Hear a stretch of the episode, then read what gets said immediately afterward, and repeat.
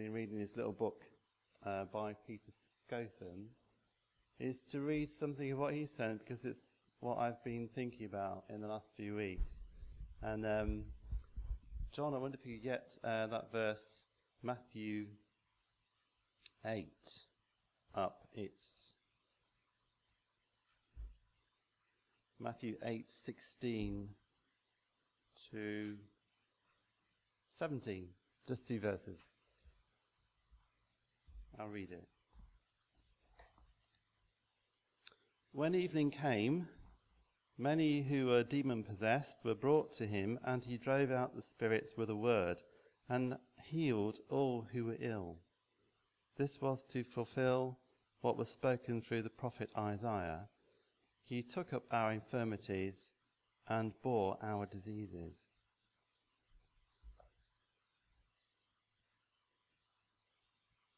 So, I've had this verse on my mind for a while, and there's a number of things that I've been thinking of when I've been reading this. One is that Jesus healed everyone who came to him who were ill. And in fact, there's no one in the Gospels who ever came to Jesus who went away without being healed. I know there was a place where, where Jesus couldn't do many miracles because there wasn't any faith. But I think that's different. Everyone that came to Jesus asking to be healed was healed. So I just thought I'd read what Peter Scothern says about it. He says, Divine healing is our inheritance. We have a right to be well. Divine healing is our blood bought right and provision. Jesus bequeathed health and healing to every child of God in his will and testament. And he quotes, By whose stripes ye were healed, and that's from 1 Peter 2, verse 24. And then he himself took our infirmities and bore our sicknesses. And that's the one we've just read. These positive promises point to an accomplished work. Jesus triumphantly cried from the cross, It is finished. He successfully completed the work the Father gave him to do.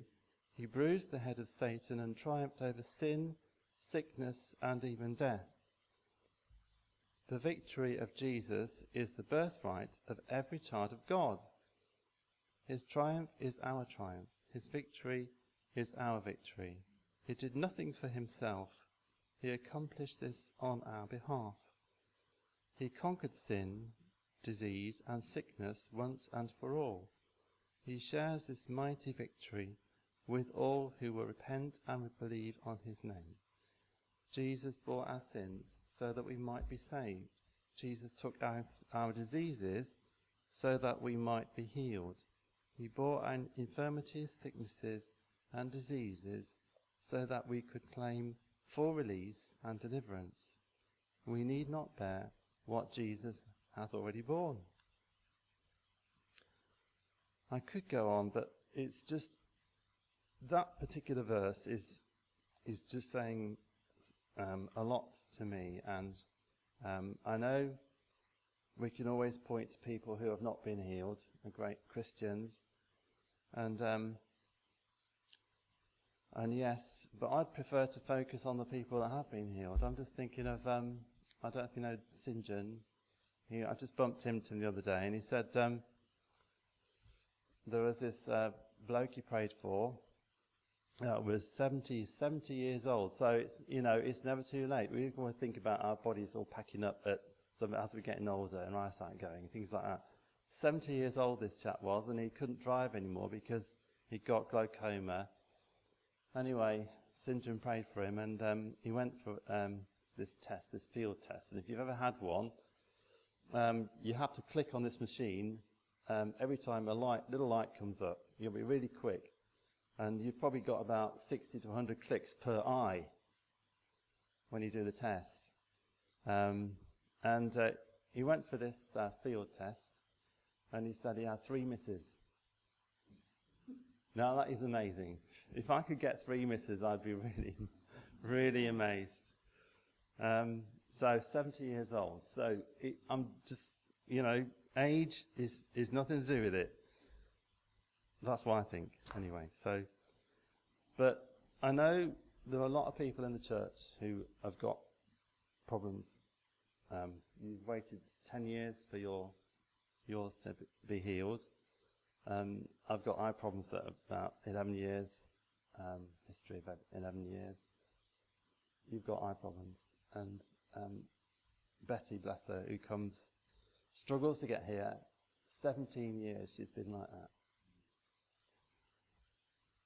So I just thought I'd bring that verse to you, perhaps for you to ponder on it, like I've been doing. And um, as we sing the next song, which I specifically chose for this, perhaps we could just enter in a time of real worship and allow the Holy Spirit to bring perhaps people that we could pray for in our in our own own minds. And or maybe yourself you've got a problem just um, hold out.